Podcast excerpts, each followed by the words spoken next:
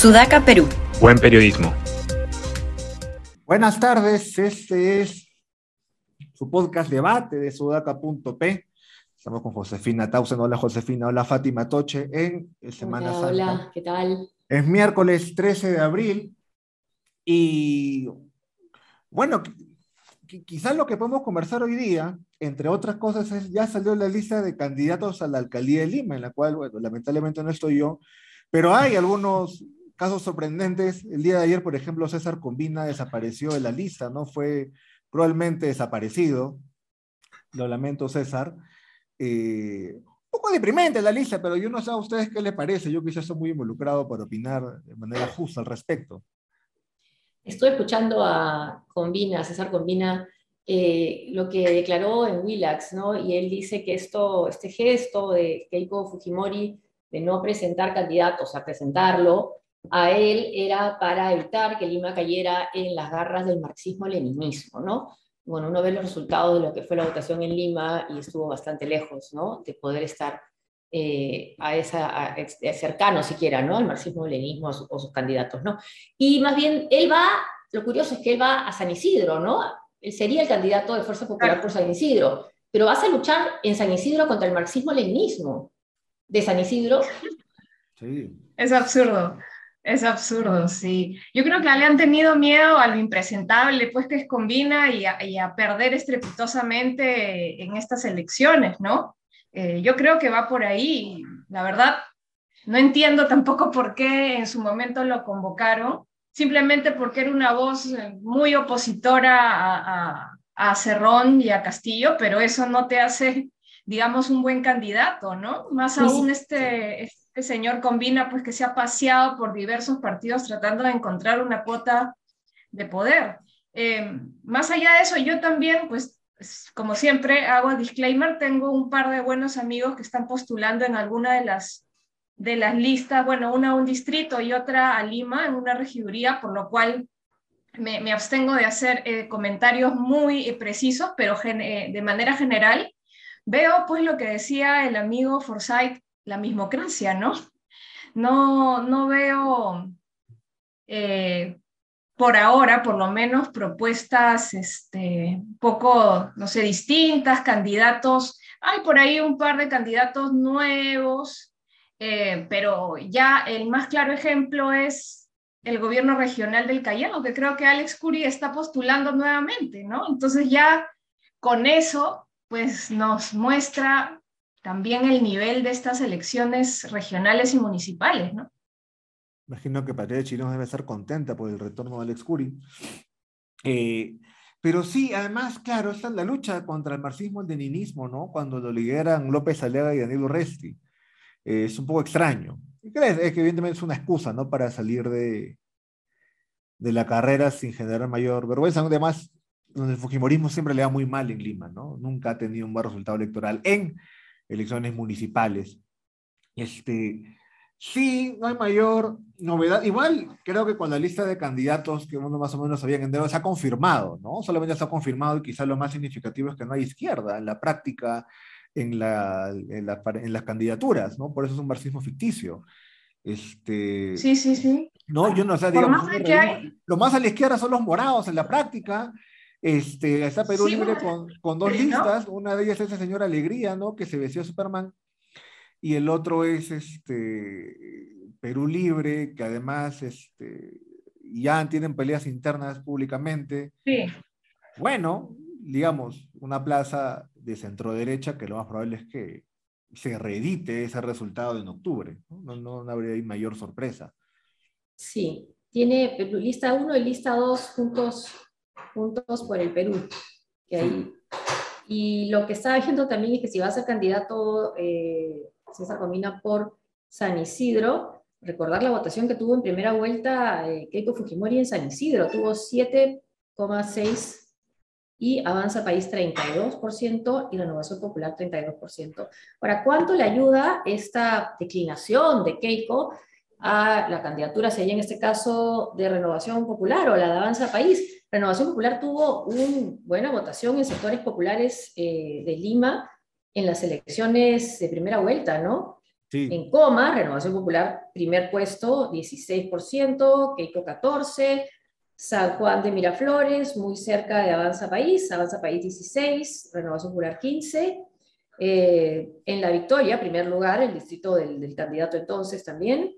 Y bueno, y en San Juan de Luriancho llegó primero, ¿no? 15%, ganándole a Keiko y Avanza País. Ahora, sí lo vemos en esos distritos populares, ganó fundamentalmente ganaron los candidatos de derecha, no sea que no sea, no sea difícil que gane un candidato de, esa tendencia en estas elecciones. Claro, yo lo veo. Y, no descartaría que haya también habido una conversación entre Fuerza Popular y, y, Renovación o Avanza País también, ¿no? Como una especie de, de alianza, ¿no? Y, y, si uno ve varios candidatos, por ejemplo, yo, yo que vivo en Surco, está uno de los candidatos o precandidatos, mejor dicho, es eh, Techito Bruce.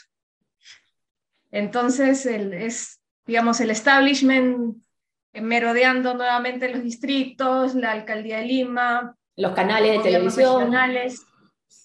Eh, sí, exactamente. Eh, Entonces. Sí, es que con la no reelección a congresistas hay gente que no va a poder postular durante mucho tiempo, entonces tienes que reciclarte y mantenerte vigente de algún modo la alcaldía es, es uno de esos espacios, las alcaldías, ¿no? Que sería eh, legítimo, ¿no? Si fueran personas quizás que tengan una trayectoria, bueno, este, que pueda ser atractiva para los votantes, ¿no?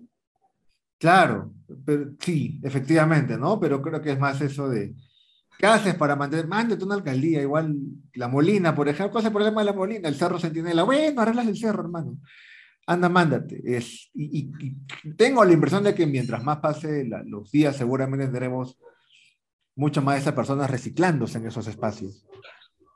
Sí, ¿y ustedes cómo ven? ¿Ustedes creen que, la dinámica de em, evadir el centro y, y, apostar por un extremo se va a replicar también estas elecciones regionales y municipales? ¿Cómo ven las opciones de centro en estas eh, elecciones? Creo que las elecciones municipales no son, no son tan ideológicas, ¿no? Es decir, hay como cierta, en todo caso, este, digamos que para mirar las, anteriores son fraccionadas, este, los, distritos varían los, este, algunos resultados, por ejemplo, en, las elecciones presidenciales Perú Libre tuvo buenos resultados en Lima Este, este, yo no sé si eso se va a ir, algún grupo de izquierda lo pueda, lo pueda este, reeditar. Muy difícil porque depende del candidato, ¿no? Y son además 43 distritos. Este, en Lima Norte, por ejemplo, en las anteriores ocasiones, yo no, recuerdo, Danilo Reyes tuvo una gran votación, lo más probable es que la pueda reeditar, ¿no? Este, A mí en, eso me parece que López Aliaga y Danilo Reyes tienen votaciones similares en algunos lugares, ¿no? Y eso sería interesante de ver este, como, como, como, espectáculo, pero ¿alguien hizo alguna vez alguna acotación esto de que los dos candidatos más votados en 2020 en Lima eran este, Daniel Urrez y Alberto Belaunde?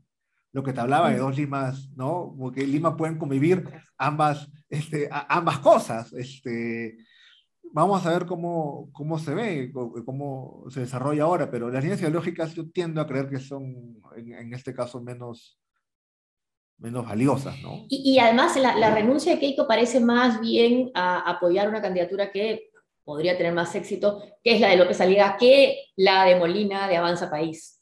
O sea, de irse más hacia el extremo de la derecha que aliarse con Avanza País, ¿no? Porque si vemos las posibilidades, ¿no? Se las tiene, las tiene más eh, López Aliaga. También puede ser vista elección, esta elección si es aún necesario tener un referéndum sobre la gestión de, eh, del presidente, ¿no? O sea, ya X meses de su gobierno, bueno, ¿cómo vota la ciudadanía? Ya sabemos que Lima no fue pues su bastión, ni mucho menos, pero de todas maneras le da una plataforma política a quien gane, ¿no? No solamente para ser un analista, como, como muchas veces lo es el, actual alcalde, pero también para hacer la oposición desde la misma ciudad, ¿no? Y quizás sea una figura que pueda eh, tener un protagonismo más importante que el Congreso. Y más aún teniendo en, en, cuenta cómo vota, cómo es la dinámica del voto en las elecciones municipales aquí, ¿no? Que es el que postula la alcaldía, en este caso de Lima, arrastra los votos en, en, gran parte de los distritos, ¿no? Y eso ha hecho que, que eso me da, me da frustración y mucha pena porque a veces hay muy buenos candidatos en los distritos que eh, la tienen perdida por el arrastre del partido del que se va a llevar las elecciones en Lima, ¿no? Porque la gente no, no hace un voto específico en el distrito, ¿no? Necesariamente. Que fue lo que pasó con Muñoz, ¿no? Y, las elecciones. Pero ¿cómo habrá sido, o sea, el, mayor referéndum sobre la gestión quizás del alcalde, de Lima es que Acción Popular no presenta candidato?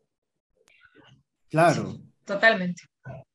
Sí, ahora tenemos acá Acción Popular. Y eso que la pandemia lo ayudó a pasar eh, de muertito, ¿ah? porque este señor, la verdad, bueno, yo desde la alcaldía de Miraflores, la verdad, sabía que era una persona que para mí no era apta para, para el cargo, pero por mucho menos, quitando el tema de corrupción, obviamente, que todavía no se sabe, a Susana Villarán la hostigaron desde el día uno. Sí, Muñoz vive en cuarentena casi, ¿no? Él sigue en cuarentena, él está en, sigue en el 17 de marzo del 2020, si no se ha quedado ahí en el estancado y aparece para comentar en un determinado canal ¿no? las cuestiones de actualidad sí, para Comentar. Sí. Claro, ¿no? Sí, totalmente. Debe ser una columna en realidad en lugar de ser alcalde, pero bueno. Sí, bueno, tiene, creo que tiene una columna, eh, un espacio, ¿no? Sí, como durmiendo con el alcalde, ¿cómo se llama esa columna? En Willax. En Willax. Sí, en Willax, me parece. Sí, en Willax. Que dice mucho también, ¿no? Dice mucho eso también. Claro, podría, podría tenerlo, no sé, en otros canales también, no hacer una cosa más o hacer algo en las redes, ¿no? Así acá como nosotros. ¿no? Claro, independiente, lógico. Sí, aunque esta hora ya debería estar durmiendo el alcalde, ¿no? Ya son... Pero puede ser también, también es una señal de, del desgaste mismo también de Acción Popular en el Congreso, ¿no? Lo que está pasando. Que son una factura que, que, Alianza para el Progreso no le ocurre, ¿no? Alianza para el Progreso tiene resultados regionales buenos, Puede tener un mal desempeño nacional, pero regional igual se mantiene bien. Eh, eh, ahí no les pasa factura. Y Acuña postula a eh, ser gobernador regional de La Libertad, o sea, vuelve a, su, a sus inicios, ¿no? Donde derrotó a Lapra, además que tampoco aparece, ya no aparece. Claro, sí. Este... Ah, no tiene inscripción tampoco, ¿no? No, y el que compite con Acuña es Elías Rodríguez, que fue bueno, fue congresista prista, ¿no? Y ahora eh, postula con otro nombre en, el, en Trujillo. Ya tiene que ser, usar otro nombre y no el Partido Prista Peruano para que un Prista se presente. Sí, es una... Una del aprismo y ya no puedo decir qué más pasa. Sí, sí, sí. ¿Hace cuántos años no tenemos una en APRA? Creo que... Eh, casi va ni, ni, Lidia Vilches, ¿no? Pero se tuvo que retirar, ¿no? Sí, este... Sí de los 90, no sé si los 90 llegaron a pasar, pero en mucho tiempo la primera elección sin el APRA, claro, regional, ¿no? Porque sí, efectivamente, creo que el 2011, ah, no, sí mandaron, mandaron irse al Congreso 2011, cuando se retiró Meche, Mecharaos. Mecharaos, claro. Estuvo Mecharaos y, este, y se retiró. Pero bueno, creo que en, en otras noticias, para... Eh, hablar otros temas. Cambiar, sí, cara, cambiar de tópico. Está una carta notarial que le envió el presidente Castillo a Rosana Cueva de Panorama, ¿no? Yo no me acuerdo si un presidente ha mandado una carta notarial así antes. No es, ¿no? Eso sí. Es, pero y es para rectificar porque le atribuyen una amistad con una persona con la cual juega pichanga. Él dijo, no, yo, yo, lo marqué, pero no era mi amigo.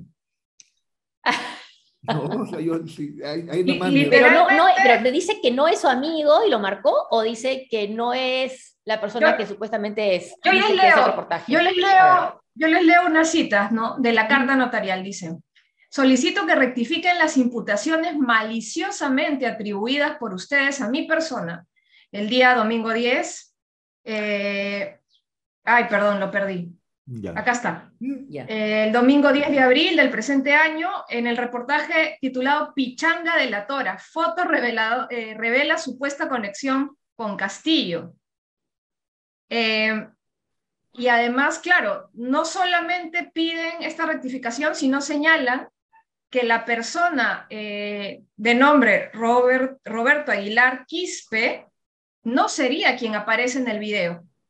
Es lo que dice, claro, que no es. Que es el representante legal de INIP, Ingeniería e Integración de Proyectos, que habría sido beneficiada eh, con licitaciones, ¿no? Entonces, primero, eh, raro, ¿no? Que un presidente a nombre propio dirija directamente una carta notarial a una periodista, podría haberlo hecho su abogado, bueno, en fin, son formas, pero lo que nos hace pensar es, ¿será que el presidente Castillo se atreve a mandar una carta notarial, siendo que el que aparece en el video realmente sí sería este señor Roberto Aguilar? Tendría que tener panorama más, digamos, más datos que puedan desmentir al presidente y sea solamente su dicho, ¿no? o, estas imágenes, ¿no? en todo caso, que se presente, que se presente la persona que esté ahí jugando. Yo fui, ¿no? Claro, yo fui. Sí, claro. Acá está la. Como los suplantados que nunca aparecieron, este tiene que aparecer, ¿no? Creo que esa era la. A mí, cuando hace una movida así de arriesgada, me parece que es, ¿no? Que tiene cierta. da la impresión de tener razón, ¿no? ¿Ves?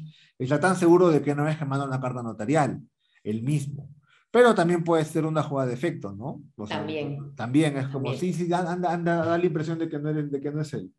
Sí, ¿cómo lo prueba? ¿Se parece? ¿No se parece? Sí. Claro.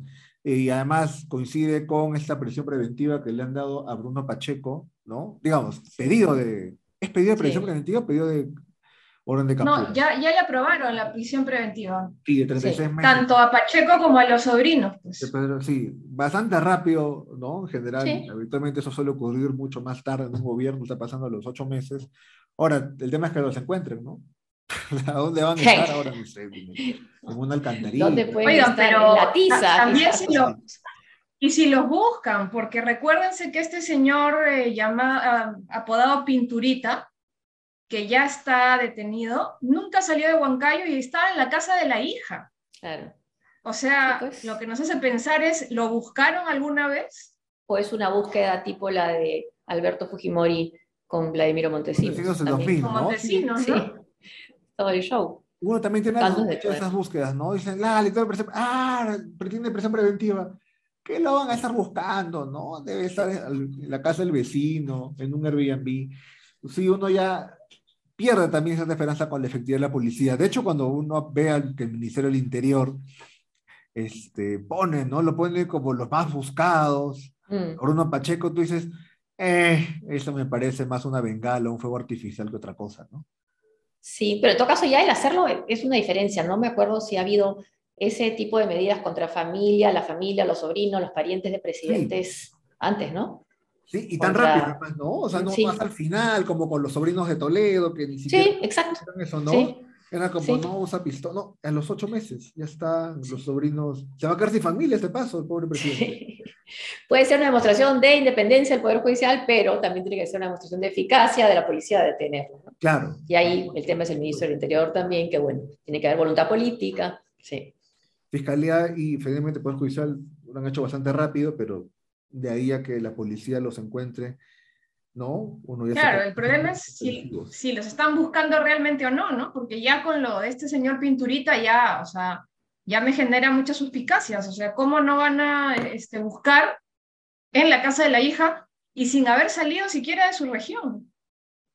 Sí, también está. Ahora, no, Bruno Pacheco llama periodistas. Sí, y no dice, no dice nada, ¿no? No dice nada, ¿no? Pero se comunica, llama y es un prófugo, se supone es un prófugo bien extraño. Es más, en la audiencia de prisión preventiva, uno de los sobrinos, no me creo que Fray, este, se conectó por Zoom desde la clandestinidad.